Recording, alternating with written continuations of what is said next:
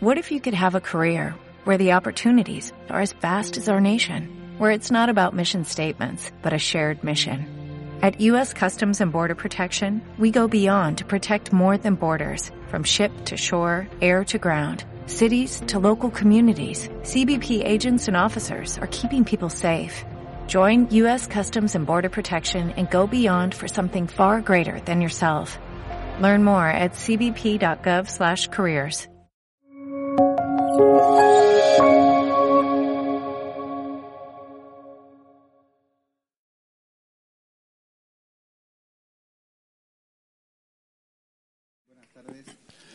Eh, gracias por venir.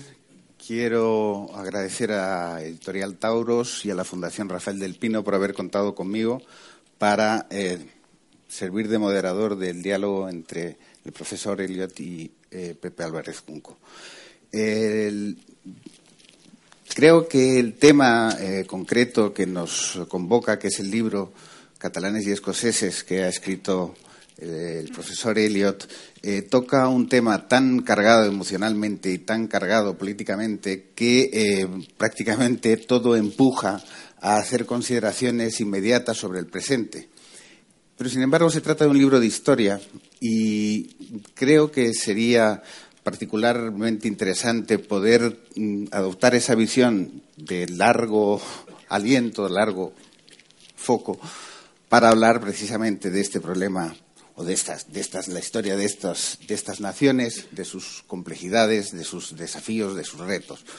Una historia comparada permite ver que las cosas eh, no, eh, que los problemas se comparten, se viven de distintas maneras, hay soluciones distintas en distintas circunstancias y eso permite mm, eh, asistir a todos los matices. No, no quisiera ser el, que más hable porque no tengo nada que decir, nada más que hacer un poco de, de semáforo, dándoles la palabra a uno y otro.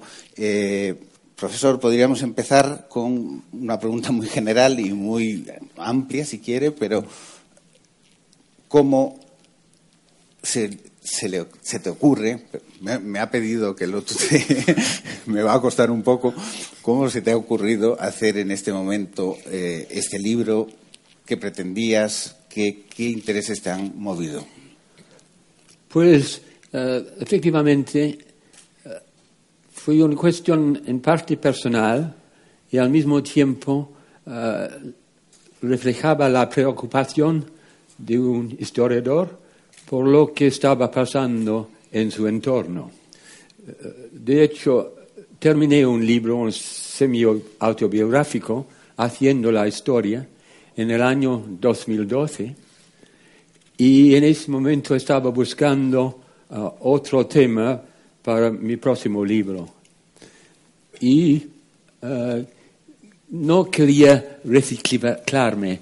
Es una gran tentación escribir uh, lo ya escrito de una nueva forma.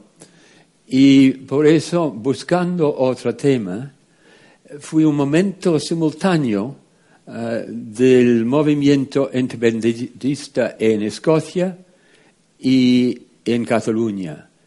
Y me interesé mucho y me chocó esta simultaneidad eh, de los dos movimientos separatistas.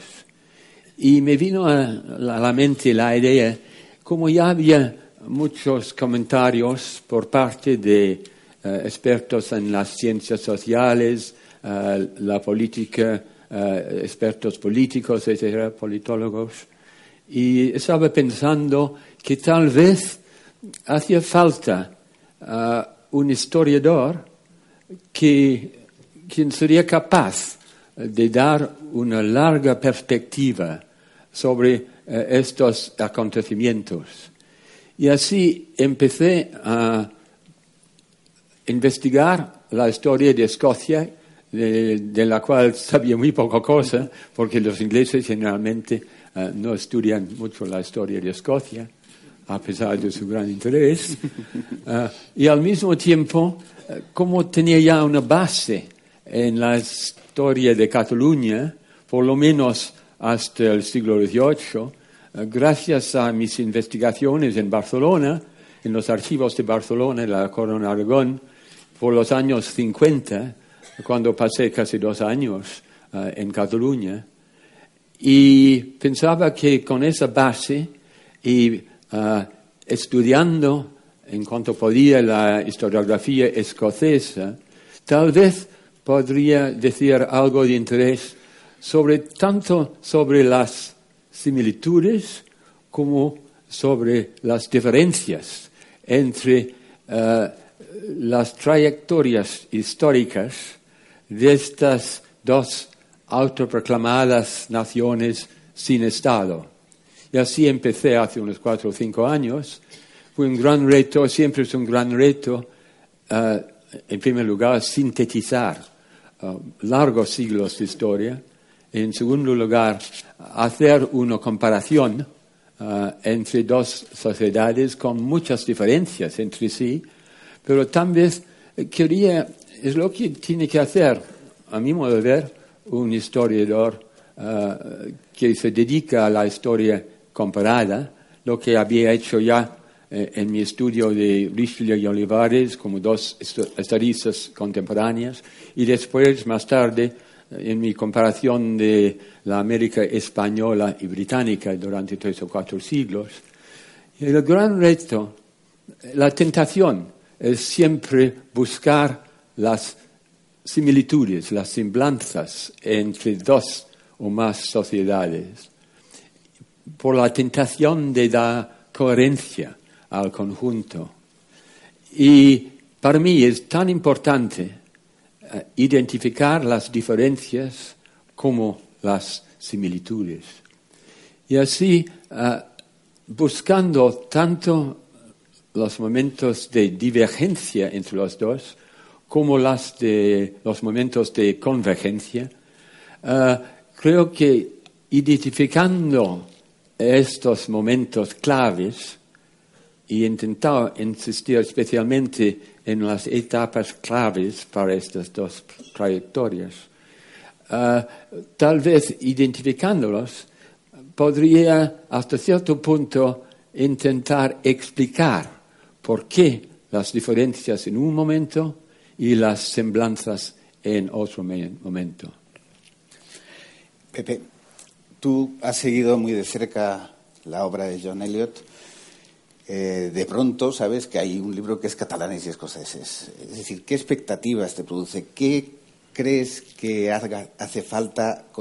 ¿qué, podemos sacar en principio de esa posible comparación entre dos, como ha dicho el profesor, eh, sociedades y mundos tan distintos? Bueno, déjame en primer lugar agradecer estar aquí porque es para mí un, privilegio auténtico estar presentando la obra de John Eliot. Así que agradezco al propio eh, John que, que, sugirió mi nombre y, por supuesto, a la editorial y a la Fundación Rafael del Pino. A mí el libro me suscitó muchas expectativas y me ha gustado muchísimo leerlo. Es un libro, por supuesto, impresionante por la cantidad de datos, por la sabiduría y por la capacidad de síntesis que tiene. Eh, el profesor Elliot. Pero lo más interesante es que es un libro comparativo.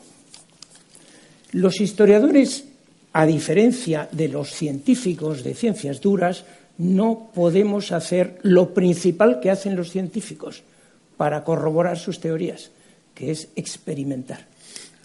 Nosotros no podemos experimentar. Si yo sostengo que la Revolución Francesa se debió a la subida de los precios del pan, como dice en cierto modo Labrousse, pues yo digo, vamos a repetir la Revolución Francesa sin los precios del pan, a ver si funciona. No podemos, no podemos experimentar. Entonces, ¿qué podemos hacer? Comparar. Comparar cosas comparables, claro. Y John Eliot, en efecto, lo ha hecho ya antes entre el Imperio Británico y con muy buenos resultados, entre el Imperio Británico y el Imperio Español, entre Richelieu y Olivares, y ahora entre escoceses y catalanes. ¿De qué sirve la comparación? Lo primero para lo que sirve la comparación es para tranquilizarnos, es como una terapia de grupo. No somos únicos, a otros también les pasa, y eso es muy tranquilizador. Segundo, sirve para encontrar similitudes y diferencias, es decir, para perseguir Eso que los historiadores quisiéramos perseguir y que es imposible, porque no somos ciencia dura, que son causas. ¿Por qué ocurrió esto? Nosotros no podemos decir por qué ocurrió esto. Francamente es imposible. Pero sí podemos poner la situación en un contexto y comparar y darnos cuenta que si falta tal elemento, el proceso a lo mejor no ocurre. Cataluña y Escocia. Cataluña no solo puede ser comparada con Escocia, puede ser comparada con el Quebec, evidentemente con eh, los eh, belgas, neerlandeses, puede ser comparada con, tantos otros casos. Pues, podría ser comparada con Polonia, podría con, con Eslovenia, yo qué sé, tantos otros casos. Pero para nosotros nos interesaría mucho compararlo con otros casos españoles. Observen, por ejemplo, Galicia. Ahí tienen un territorio geográficamente muy bien delimitado, una lengua hablada por la mayoría de la población, incluso unos agravios históricos que podrían ser explotados por el nacionalismo. Ha estado ha sido una región más pobre, se podría decir sometida o subyugada, si nos ponemos a hacer demagogia, y, podríamos atribuirlo al colonialismo o al centralismo madrileño. ¿Por qué en Galicia, con tantas circunstancias favorables para un nacionalismo fuerte, por qué no ha habido nunca un nacionalismo tan fuerte como el catalán o el vasco? Y ahí y ahí se nos ocurren explicaciones. Ahí empiezan las explicaciones. Pues a lo mejor porque no hay una capital, sino que hay una red de ciudades y una capital donde se reúnen las élites es importante. A lo mejor porque los descontentos tienen una salida, que es la emigración, con lo cual no organizan movimientos. Eh, yo qué sé, ahí se nos ocurren explicaciones. Comparando, se le ocurren a uno explicaciones. Eh, Estupendo. Eh, el libro está dividido en seis partes. A mí me gustaría, es muy ambicioso tal vez, pero quizás hacer un poco de ráfagas y entrar en determinados momentos que nos permitan decir, ah, esto ocurría así y esto ocurría así y esto había, estas eran las semejanzas y estas las diferencias. Empieza el libro en cuando se casan eh, Isabel y Fernando y eh, digamos la corona de Aragón se une a la corona de Castilla y digamos empieza eh, puede haber un pequeño primer esbozo de problema. Y también con la unión del reino de Escocia con el reino de Inglaterra. Si volvemos a ese origen, John, ¿qué elementos son esenciales ahí o qué es lo que hay que tener en cuenta para esos porqués que estamos buscando? Pues, en primer lugar, creo que tendríamos que pensar en algo antes de 1469, el momento del casamiento de Fernando e Isabel. Es que uh, Cataluña nunca fue independiente. Empezó, como todos sabemos, como un, el condado de Barcelona, después formó parte del, como un principado de un estado ah, más grande ah, de, en primer lugar, de Aragón ah, y después con, con, Valencia y con Mallorca y después con todo un imperio mediterráneo en la segunda mitad de la Edad Media. Así nunca fue independiente. En cambio, Escocia, desde hace muchísimo, muchísimo tiempo, ha sido independiente.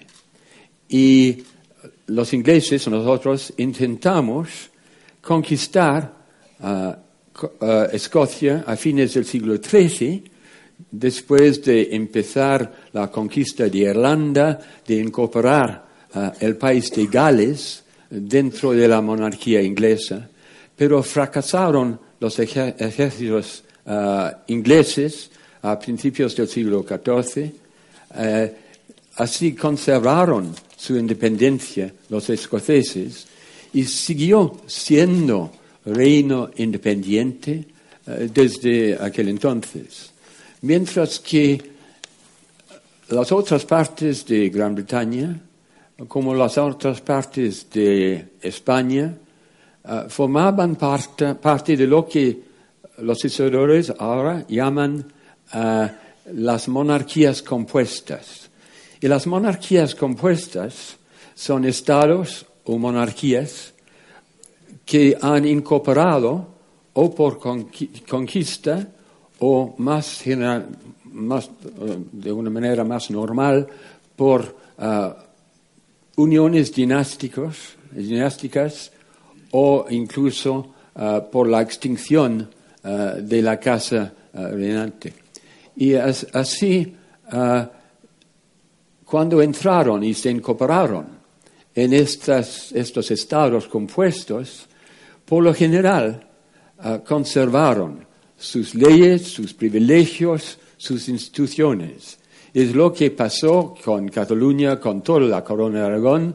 Eh, después, gracias a las uh, capitulaciones matrimoniales entre Fernando e Isabel, y conservan, conservaron esas libertades o constituciones, como se llamaban en Cataluña, uh, hasta principios del siglo XVIII.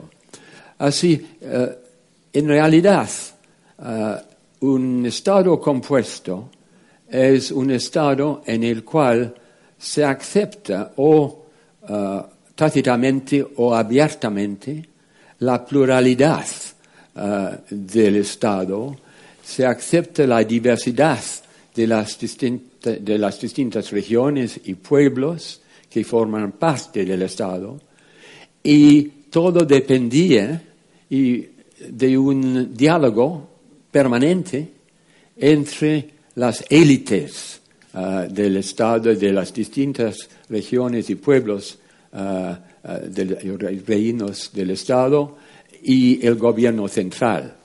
Así tenemos, por ejemplo, en España, un diálogo permanente entre las élites de la Corona de Aragón por vía del Consejo de Aragón, eh, que estaba radicada, en, la Corte, en Madrid, eh, un diálogo constante eh, con muchas concesiones por todas partes y más o menos funcionaba bien. Había momentos de grande tensión, especialmente, por ejemplo, en Cataluña en 1640 con la Guerra de los Segadors, el gran movimiento de rebelión contra la política del conde, duque de Olivares, que quería movilizar a los recursos de Cataluña, especialmente siendo el baluarte de España, eh, contra Francia en su gran guerra con Francia.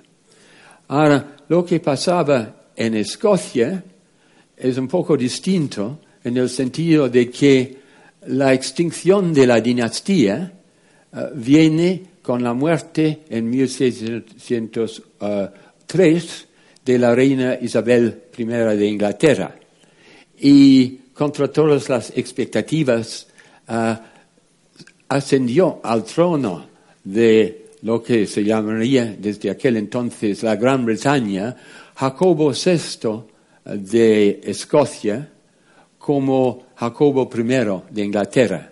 Así es, ha sido una unión dinástica, igual que la unión dinástica de la corona de Aragón y Castilla un siglo antes y igualmente uh, conservaba sus, uh, todas sus instituciones, Escocia, había tensiones uh, ahí mucho más por razones religiosas que fiscales, porque el rey Carlos I quería imponer la, liturgia anglicana en una iglesia escocesa que tenía el sistema presbiteriano, uh, presbiteriano uh, de gobierno. Y así hubo un choque un año antes de la rebelión de los catalanes, en el año 39, y uh, efectivamente una guerra civil en Inglaterra en, el cual, en la cual participaron los escoceses. Pero eh, en el año 52, se rindió Barcelona y regresó a lealtad a Felipe IV de España, conservando todavía sus privilegios, se regresó a, statu quo antes. Eh, pasó lo mismo en Escocia en 1660, eh, con la extinción del, eh, Commonwealth británico, después de la muerte de Oliver Cromwell, y igualmente Escocia quedó con su situación anterior hasta 1600 uh, en punto.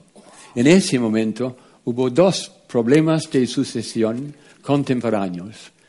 La guerra de sucesión de España, gracias a la muerte de Carlos II, con esta guerra civil uh, entre los españoles y entre los catalanes, sobre uh, si aceptar los Borbones, el duque de Anjou, como nieto de Luis XIV de Francia, o el archiduque Carlos de Austria, uh, en Habsburgo.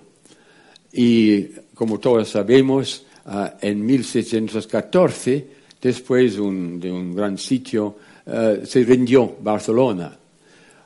Ahora bien, es un poco distinto lo que pasa en Escocia en ese momento. El año mismo de la batalla de Almanza, que es un augurio de la, de la victoria de los Borbones, uh, el reino independiente de Escocia uh,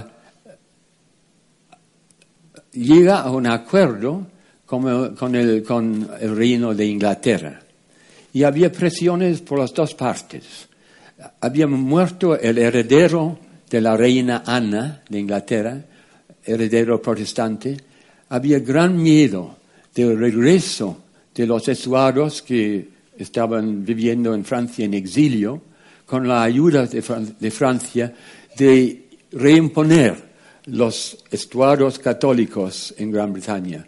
Así mucho, mucho interés en Inglaterra a conservar la sucesión protestante.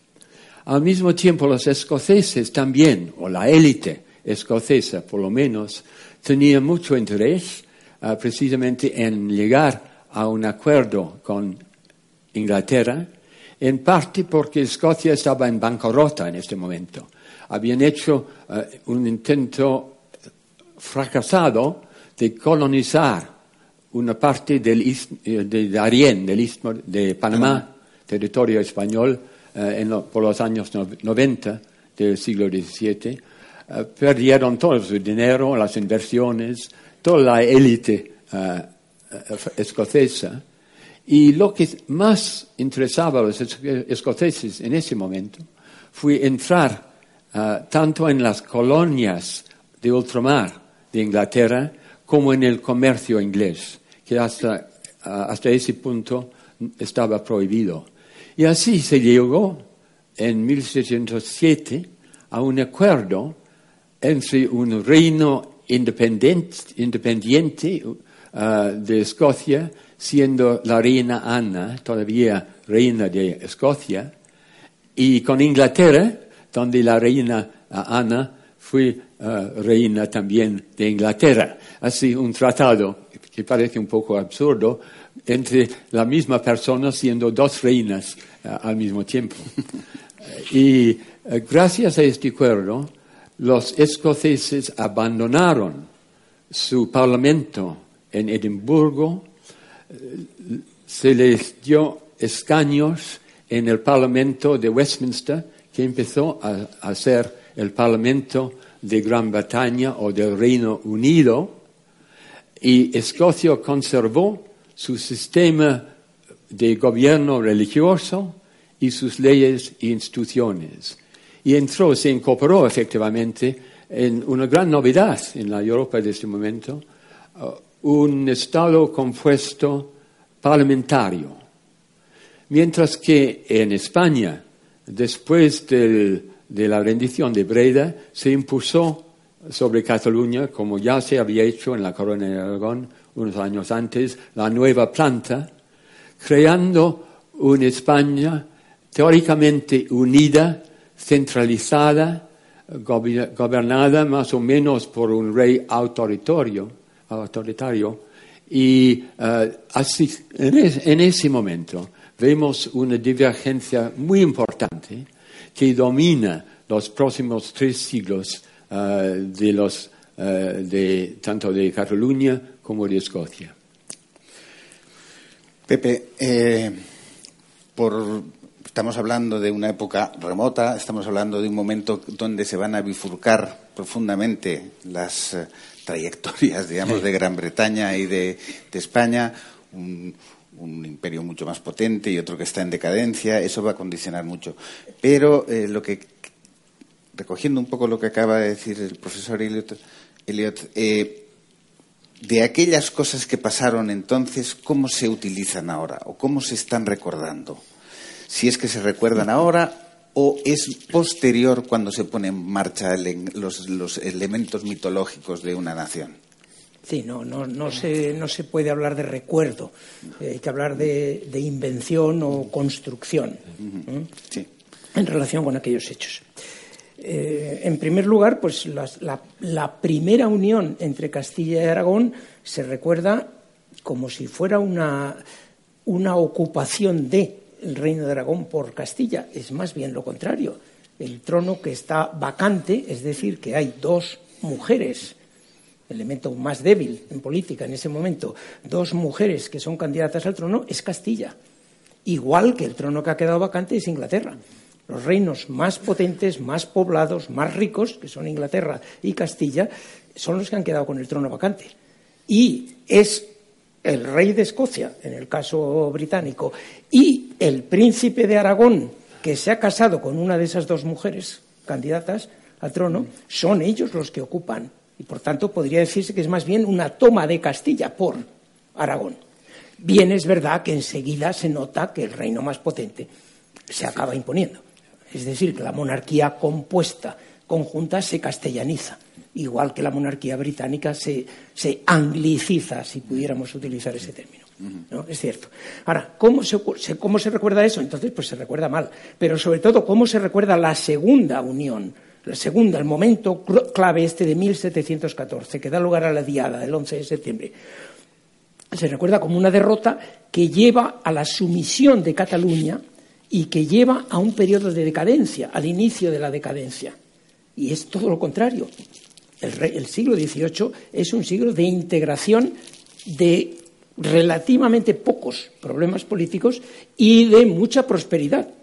Es el momento en que Cataluña despega económicamente se inicia la industria textil y se integra en el mercado español, por un lado, peninsular, y por otro lado, sobre todo, en el mercado americano, con mucho éxito, y es cuando empieza a despegar respecto al resto de España, es decir, que se tergiversa completamente.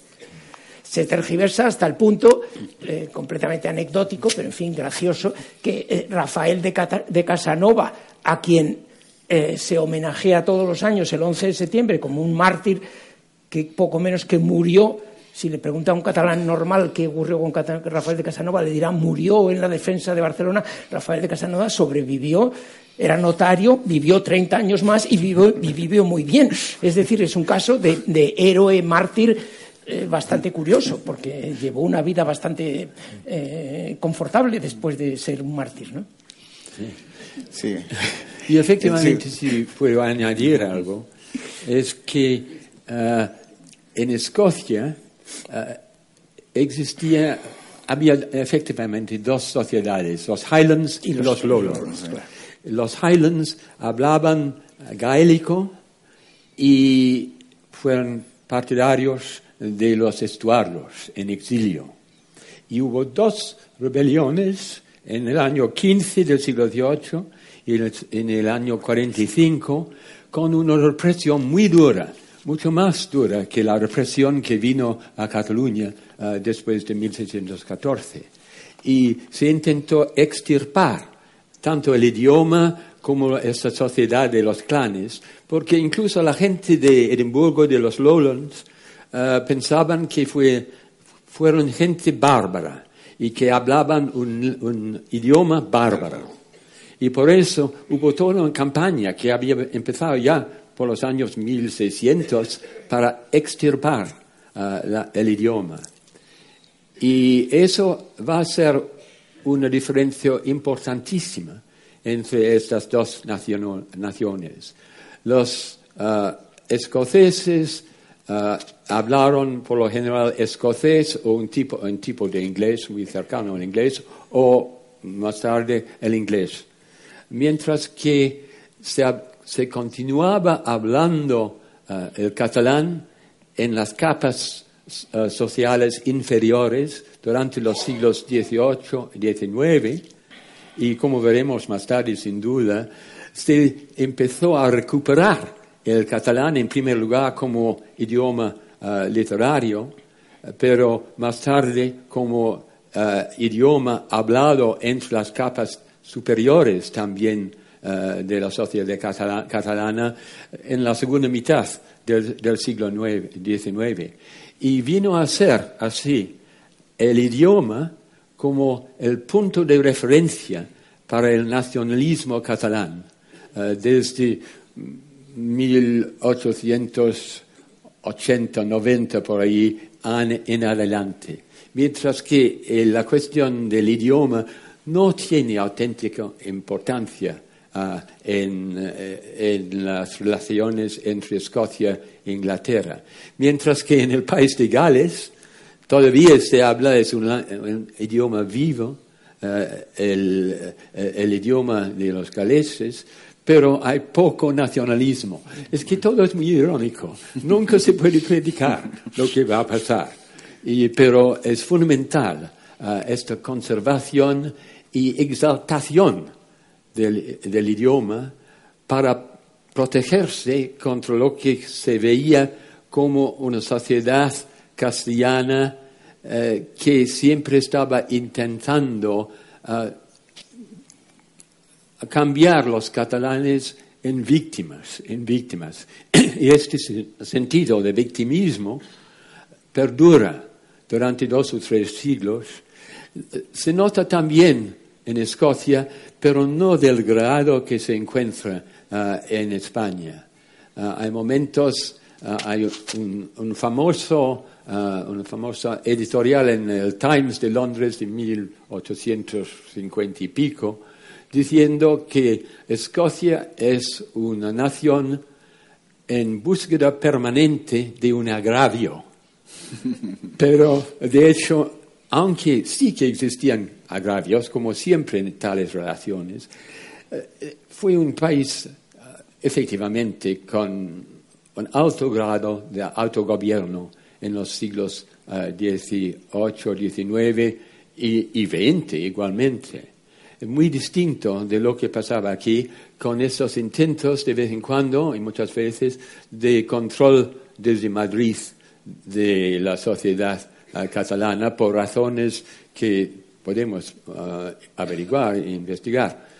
Pero la otra cosa que sería deseable uh, comentar es el impacto del imperio en el siglo XVIII-XIX, que los escoceses entraron en el imperio británico desde el principio, desde, desde la unión de 1607 en adelante, fue siempre una, una nación de inmigrantes, Escocia, uh, a, a, al este de Europa en el siglo XVI, XVII, y después con la creación de la colonización británica de ultramar, en todas partes del mundo se encuentran escoceses en el siglo XVIII XIX como soldados, uh, como mercaderes, como burócratas, como misioneros, y uh, efectivamente, uh, junto con los otros ingleses, uh, fueron los pioneros, los constructores del imperio británico, que fue un auténtico imperio de, los dos, de, todas las naciones de Inglaterra. Mientras que los catalanes, aunque entraban hasta cierto punto clandestinamente en, la, en, el comercio de Indias, después más legalmente, pero vino el, la pérdida de gran parte de las Indias del, del imperio uh, es, uh, español en América durante las guerras napoleónicas, que es otra diferencia muy importante con la ocupación de España por Napoleón y los franceses. Quedaron las tres colonias de Cuba, Puerto Rico y las Filipinas, entraron ahí uh, los industriales y los comerciantes catalanes y pusieron ahí muchas inversiones, pero ya en el año 1898, con la pérdida de la guerra con los Estados Unidos, se perdió todo. Y ese fue un momento traumático, como ya sabes mejor que yo, eh, de lo que pasó en ese momento. Y después vino el momento de introspección universal por toda España, intentos de regeneración de España, en parte especialmente por los catalanes. Y tú hablarás seguramente con mucho más eh, conocimiento, del tema que yo. No, no, no. no está claro que los, eh, los pretextos, como tú has dicho, mm, son intercambiables que pueden ir, pueden ir cambiando. ¿no? En el caso catalán es indiscutiblemente la lengua. El dato fundamental, étnico fundamental, es la lengua. Aunque se le puedan añadir algunas cosas, como en los últimos diez años el agravio económico, ¿eh? el España en roba ¿eh? y cosas así. En el, caso, eh, en el caso escocés, como explicas tú en el libro, es la religión, muchas veces, más que la lengua.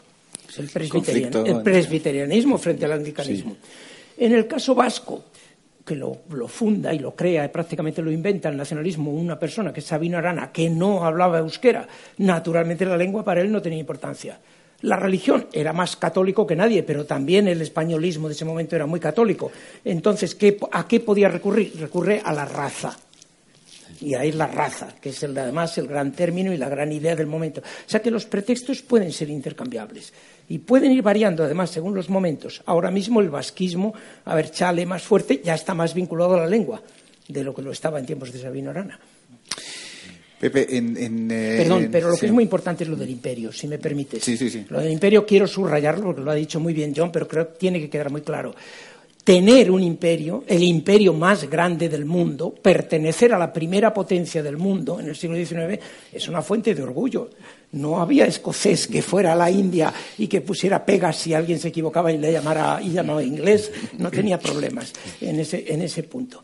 Mientras que pertenecer al país, a la potencia europea que ha perdido su imperio, casi todo a comienzos del siglo XIX y lo poco que le quedaba a finales del XIX, pues es, lo que hace que te dices, no, yo lo que quiero es bajarme de este barco.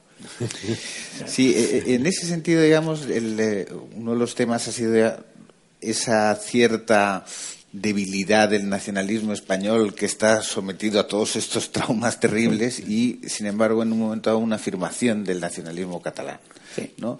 Eso, de alguna forma, también ha influido en, en estamos en ya en 1898 y ya vamos a entrar al siglo XX, ¿no? ¿Cómo entramos en el siglo XX con este con este conflicto? Eh, ¿Cómo están los escoceses? ¿Cómo están los catalanes? ¿Qué van a pasar en esos primeros años? Bueno, hay que dar un paso atrás, en el sentido de que cambia mucho con el movimiento romántico de principios del siglo XIX porque se descubre en ese momento por los historiadores, los filólogos, los poetas, eh, eh, la nación como algo orgánico, una construcción eh, orgánica que se ha hecho a base de la convivencia durante las muchas generaciones, la memoria colectiva, los éxitos y los fracasos. Eso crea el sentido, la idea de una nación como algo orgánico. Ahora bien, cuando llegamos a fines del siglo XIX, con eh, el crecimiento de un sentido en ciertas partes del nacionalismo catalán, eh, de, eh, del pasado y de su visión de cómo estaban las cosas, Prat de la Riba va a decir que Cataluña es una auténtica nación.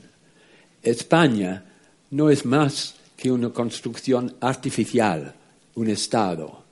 Y hace esa diferenciación entre la, nación como órgano y uh, el Estado español como una cosa totalmente artificial. Ahora, hay que pensar también que no es el concepto de la gran parte ni de los catalanes ni, de los otros. Ah, existía y todavía existe lo que el historiador ah, catalán José María Fradera ha denominado ah, el doble patriotismo uno puede tener muchas lealtades, dos lealtades o más, dependiendo del momento de la coyuntura.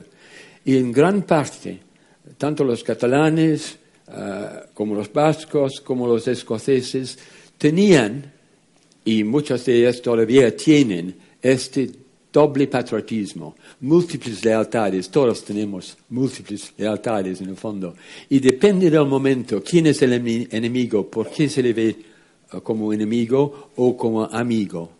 Y en momentos de coherencia, eh, por ejemplo, durante la Primera Guerra Mundial, guerra en la, cual España fue neutral y eh, aprovechaba mucho del conflicto europeo, los escoceses estaban en las trincheras, las trincheras de Flandes al lado de los soldados ingleses y de las otras partes del Reino Unido. Eso daba una nueva solidaridad y coherencia en ese momento, en el cual, gracias en parte de no haber luchado en la guerra civil, en la guerra mundial en ese momento, y por otras razones sobre de, que hablaremos de los acontecimientos políticos en la España de fines del XIX y principios del XX, ah, las cosas van por otro camino. Pepe, sí, la, guerra, la primera, primera guerra mundial fue crucial. La primera guerra mundial fue el final del proceso nacionalizador en Europa. Eh, y no hay más que mm, pasearse por Francia, por Italia y ver la, enorme cantidad de lápidas, de monumentos a los caídos y lo que, lo que significó la Primera Guerra Mundial. El haber estado ausentes de la Primera Guerra Mundial fue muy importante en el caso español. Sí, desde luego. Sobre el tema del romanticismo, esto es muy importante. El romanticismo, una fuente de tantos errores en todos los terrenos. El romanticismo mm, es el que crea la idea, ese sujeto abstracto que llamamos la nación o el pueblo, ¿eh? y que sustituye a lo que antiguamente había sido una cosa muy concreta, que eran las dinastías, los reyes. Antes las lealtades grupales estaban alrededor de un rey y los reyes, como hemos visto en el caso tanto escocés como, catalán, el español y aragonés, pues mm, las sucesiones dinásticas fueron muy importantes para estos procesos. Pero a partir de mm, finales del 18, principios del 19 y sobre todo mediados del 19, pues ya la nación se habla además de modernizar los sistemas políticos, de garantizar los derechos y libertades de los ciudadanos, de establecer el gobierno del pueblo. Pero para establecer el gobierno del pueblo habrá que definir cuál es el pueblo. Y eso no está claro. ¿Cuál es el pueblo? ¿Qué es lo democrático? Que el futuro de Cataluña lo decida el pueblo catalán. En teoría sí. O que el futuro de Cataluña lo decida el pueblo español, puesto que Cataluña es una parte de España ni cómo se le va a arrebatar una parte sin consultar. Ambas cosas se pueden definir, porque es que ambas se refieren a un demos que, da por supuesto, que el nacionalista que nos esté hablando de un lado o de otro lo da por supuesto, que eso existe. Y ese es el problema. Mientras que los románticos creyeron que no, que el pueblo era evidente, era una realidad que estaba ahí, inconfundible, por sus rasgos étnicos e incluso por su comunidad espiritual, porque cada pueblo tiene un alma el Volksgeist, un alma que es la fuente de todas las creaciones culturales de ese pueblo. Imagínense qué, error ver el pueblo en términos orgánicos y además atribuirle un alma. Y entonces ahí pues empiezan todo tipo de disputas, porque lógicamente cómo, cómo se define ese pueblo, ese colectivo. Sí, en la construcción, digamos, de esos imaginarios que, que arman una nación, siempre se acude como a grandes esencias. Somos así por esto, por esto, por esto. Eh, entrando ya un poco en nuestros días, cuando Escocia mira hacia atrás y cuando Cataluña mira hacia atrás, ¿qué esencias ven? ¿Qué es lo que dicen de sí mismas que las hace estrictamente distintas de los otros y que por tanto necesitan ese Estado que, están reclamando y por el que procuran separarse? Bueno, piensan, por ejemplo, los escoceses en la religión, o pensaban, porque ha perdido mucha, mucha importancia la iglesia escocesa en los últimos 20, 30 años. Y eso en sí ya ha creado un vacío político y ideológico en el cual se ha entrado el nacionalismo. Y bueno, e, eso es, e, es una razón entre muchos. Se ha exaltado uh, la historia uh, de los clanes, uh, se ha tomado el, la falda y como escocés como símbolo, como faltaba el, símbolo del idioma, y se ha inventado casi una Escocia medieval inventado por Sir Walter Scott, que, se leía en todas partes, este tipo de medievalismo bastante artificial en el fondo, pero que daba una visión tanto de Cataluña como de Escocia de haber tenido uh, sus grandes días uh, durante la época medieval. Eso, por ejemplo, la conquista del imperio mediterráneo. Los catalanes han insistido especialmente en su importancia y fueron muy dinámicos en ese momento, es verdad. Pero no conquistaron por sí solos uh, todo el, el imperio uh, aragonés uh, del Mediterráneo. También los escoceses han insistido mucho en la igualdad social, pero en realidad ha sido una sociedad tan jerárquica como la inglesa, hasta fines del siglo XX casi.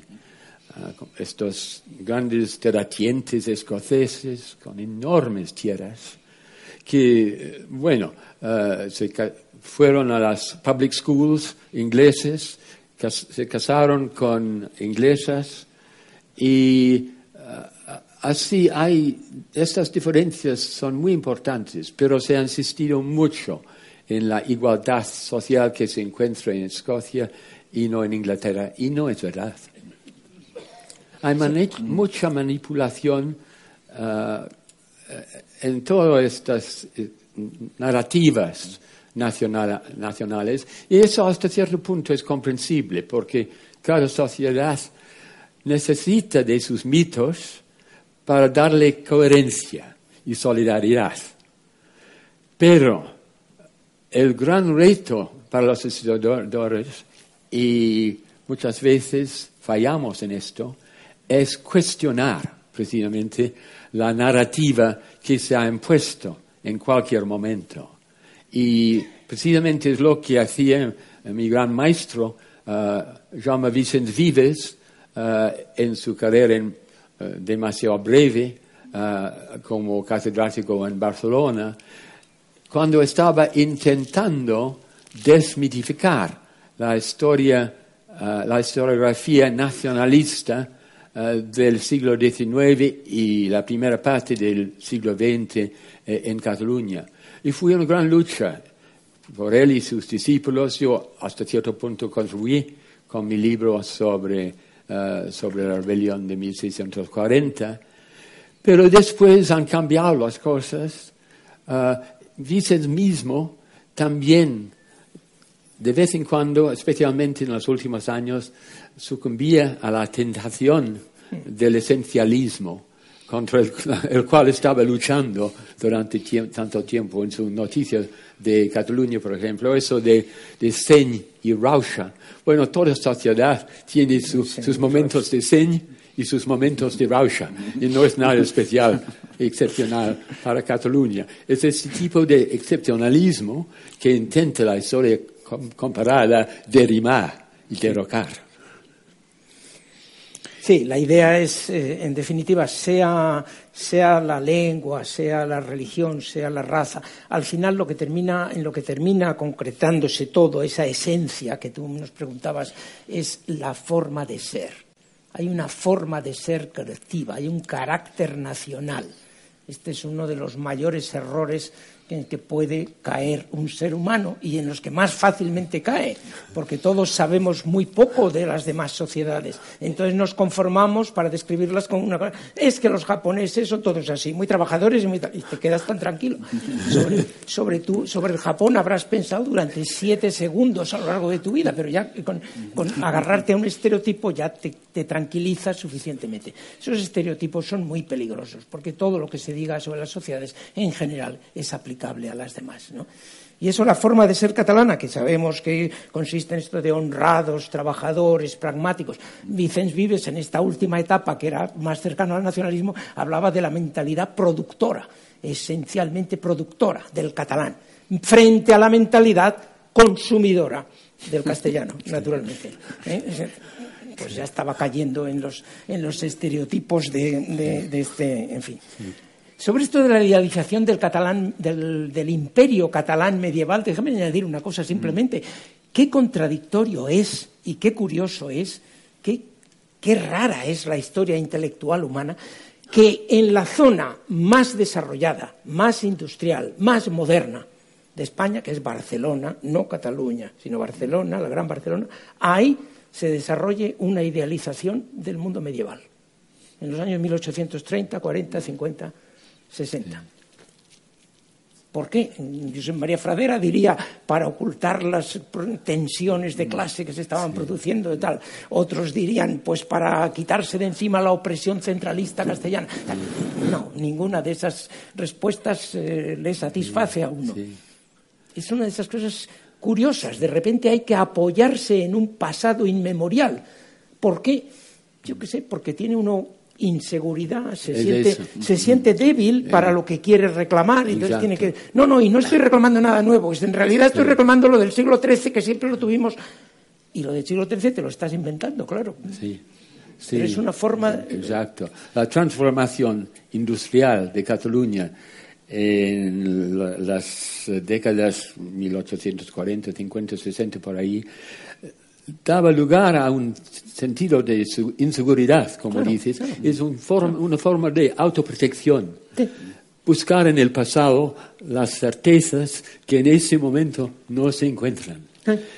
Y cuando uno piensa también en uh, las desórdenes sociales, uh, las huelgas, los asesinatos, el terrorismo de fines del 19-20, hay nuevos fenómenos aquí de, uh, de, de uh, instabilidad social que se unen con uh, los problemas políticos de ese momento, que efectivamente crean una creciente crisis entre 1900 y 1923, pa para la cual se impone la dictadura de Primo de Rivera y después lo que sigue, efectivamente. Sí, sí dictadura de Primo de Rivera, que entre paréntesis estuvo apoyada por el empresariado catalán y por, y por las, eh, las fuerzas más conservadoras del, de la sociedad, aunque luego, claro, se presente como una opresión más contra Cataluña. Pero... Sí, hay, hay, hay, una cosa que no ha salido todavía y sí me gustaría preguntaros,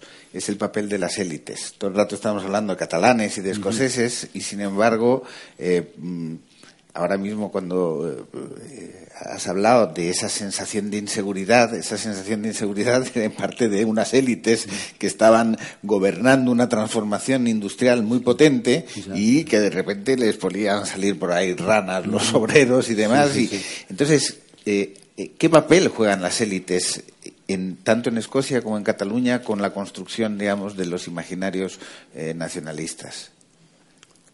Bueno, hay que pensar en la otra Cataluña, en la Cataluña del carlismo, por ejemplo, claro.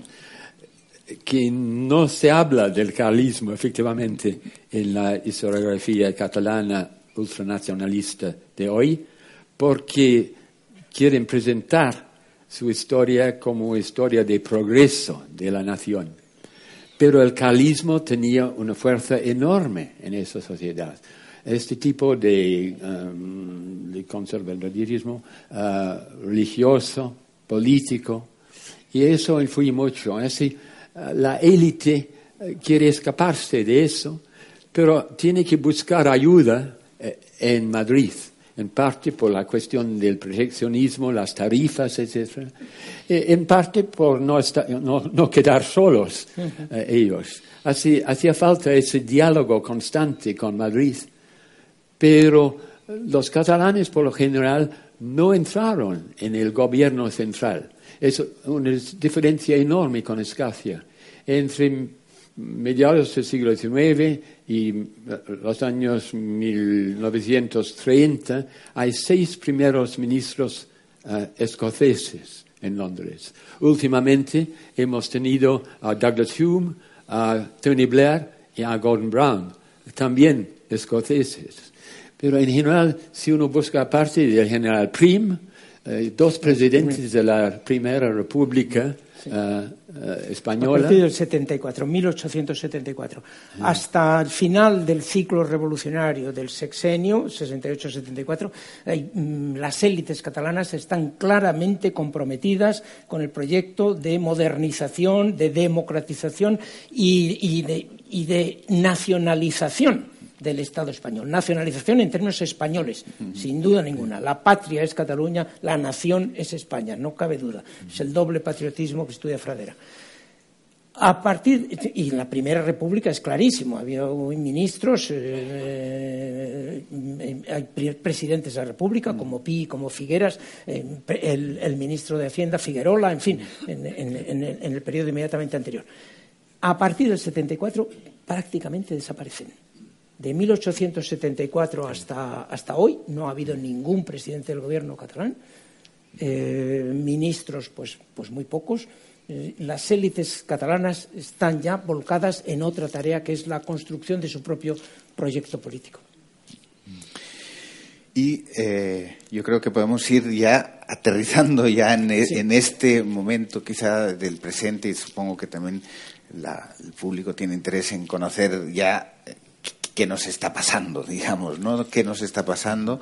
Eh, hubo unas temporadas donde, digamos, los nacionalismos perdieron pie porque había una especie de vocación de construcción de entidades supranacionales y parecía que la cosa había bajado y, sin embargo, en los últimos años, cuando se produce paradójicamente la globalización, hay como una especie de regreso eh, a lo más eh, próximo, ¿no? en este caso la nación o las fidelidades más, más cercanas, ¿no? Y esto está produciendo graves distorsiones. ¿no? Bueno, ¿qué, nos decís del presente, de este presente tan inquietante en el que estamos ahora? Y bueno, es una manera quizá de, de cerrar, ¿no? Un poco este encuentro. Bueno, es una cuestión complicadísima, pero hay que pensar, hay varias razones. En primer lugar, pondría la, cuestión de la globalización, que ningún Estado ahora es soberano o independiente. Todos somos interconectados de una manera u otra. Pero el impacto de la globalización ha sido uh, extender uh, las distancias entre los que gobiernan, si, son las cooperaciones internacionales, las organizaciones internacionales, Bruselas, ah, y en ese momento ah, las, las partes más pequeñas de todos esos estados nominalmente soberanos están intentando salvarse en un momento en, que, en el cual no saben lo que, está, lo que está pasando. También hay otras razones posibles. Por ejemplo, la fosilización, tanto en este país como en Gran Bretaña, de los antiguos partidos eh, políticos. Uh, mucha corrupción, especialmente en muchas partes, no en todas. Uh, también fui catastrófico desde el punto de vista político y social eh, el colapso financiero y económico de 2008, que está, sigue teniendo este impacto enorme eh, en todo el mundo. Y precisamente eh, por causa de esto, la gente no sabe dónde, dónde buscar, ha creado un vacío en muchas partes, vacío político, vacío social, un sentido de la, de la creciente riqueza de las clases superiores, de la creciente pobreza de las capas uh, sociales inferiores. Y eso ha producido, y se entiende perfectamente, perfectamente un sentido uh, de tenemos que uh, retener de nuevo, tener de nuevo propio control sobre nuestras propias vidas. Take back control, que fue el, lema eh, eh, en, el Brexit, eh, también en Escocia. Take back control es, ha sido un lema muy importante, uh, muy llamativo, y mucha gente ha pensado que todavía quedaba posible recuperar el control sobre sus, propias vidas. Y hay que reconocer esto.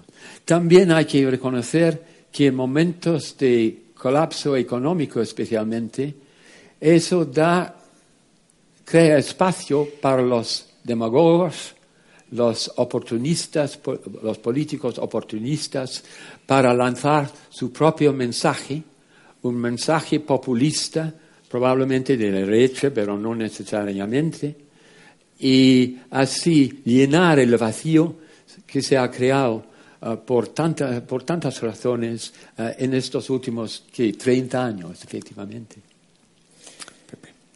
Sí, esa fase que hemos hablado antes del romanticismo, nacionalismo del siglo XIX acabó llevando al clima de competencia, de carrera armamentística, de disputa por los imperios de finales del siglo XIX en Europa y comienzos del XX, y eso lleva a la Primera Guerra Mundial. Es una catástrofe y, comienza la decadencia europea, que era la zona más rica y más poblada del mundo, y indiscutiblemente la dirigente cultural del mundo antes de 1914, y ahí comienza su decadencia se intenta resolver a base de estados-nación. El presidente Wilson viene con la errónea idea de que el problema que hay en Europa es que hay muchos imperios supranacionales y lo que hay que hacer es darles una nación para los rumanos, otra para los húngaros, otra para los checos y eslovacos, etcétera, etcétera. Y eso originó otra innumerable cantidad de problemas, otra vez minorías oprimidas, eh, en fin, disputas terroríficas movimientos de reacción de tipo fascista, basados en los irredentismos y tal, y la Segunda Guerra Mundial, ya la catástrofe suprema. Después de eso, Europa por fin parece que entra en la sensatez. Vamos a superar el Estado-Nación. Vamos a crear una cosa supraestatal que se va a llamar Unión Europea, que es algo más que un tratado de libre comercio. Es una cosa que tiende en el futuro a ser una especie de federación europea. Vamos a ir a eso. Parece algo muy sensato, parece que mm, podía tener interés, pero primero hay gente, hay reacciones contra ese proceso que ha creado además eh, burocracias eh, incontroladas. ¿eh? como en Bruselas, que se toman decisiones que hay muchas veces que no se sabe de dónde vienen estas cosas. Y segundo, hay reacción por parte, pues, por ejemplo, de las élites catalanas de no, no, seguimos en la idea del siglo XIX de crear un buen Estado-nación. ¿Cuáles son las características del Estado-Nación? Pues mire usted unas fronteras, una moneda, un ejército, una bandera. Bandera ya la tienen y todas las que quieran, y más de una. Ejército, no hace falta ninguno porque vamos a intentar crear un ejército europeo. Fronteras, pero si las hemos abolido afortunadamente en una parte de Europa. Monedas, y también tenemos una moneda común, pero ¿qué necesidad tenemos de volver a la vieja idea de un espacio culturalmente cerrado y políticamente soberano? Cuando estábamos en la idea de eliminar o ir cediendo algunas de las principales potestades de los estados soberanos. Pero en esas estamos. y cabe añadir también que eh, cómo se descubre uh, la voluntad del pueblo. Claro. Y el, el, recurso actual y moderno ha sido por vía de un referéndum. Y los referéndums que parecen tan sencillos eh, descubrir el sí o el no, pero en, en, preguntando precisamente sí o no, ya polarizas las sociedades. Y yo siendo, veniendo de un sistema parlamentario, pienso que es menos peligroso el sistema de decisión por un parlamento que por un referéndum, especialmente si el referéndum no satisface a, la élite. Bueno, se busca otro referéndum y siguen enseguida, referéndum tras referéndum. Es otro problema. Así hay que tocar este instrumento que a mí me parece muy brutal y muy crudo, con mucha delicadeza, lo que no hizo, por ejemplo, David Cameron cuando optó eh, sin pensar más en el referéndum escocés y después ganando eso en el referéndum sobre el Brexit. Pero yo diría que es un instrumento muy, muy crudo y muy engañoso, naturalmente, porque una pregunta, la realidad normalmente es mucho más compleja que esto o aquello. Normalmente debería, haber varias, varias opciones. Muy bien, pues yo creo que con esta invitación a, la complejidad, a, los matices, al debate público entre múltiples voces y no a la eh, polarización del sí o no, podemos cerrar este encuentro. Muchísimas gracias, José Álvarez Junco, profesor John Elliott. Ha sido un placer coordinar esta conversación. Muchas gracias. Muchas gracias.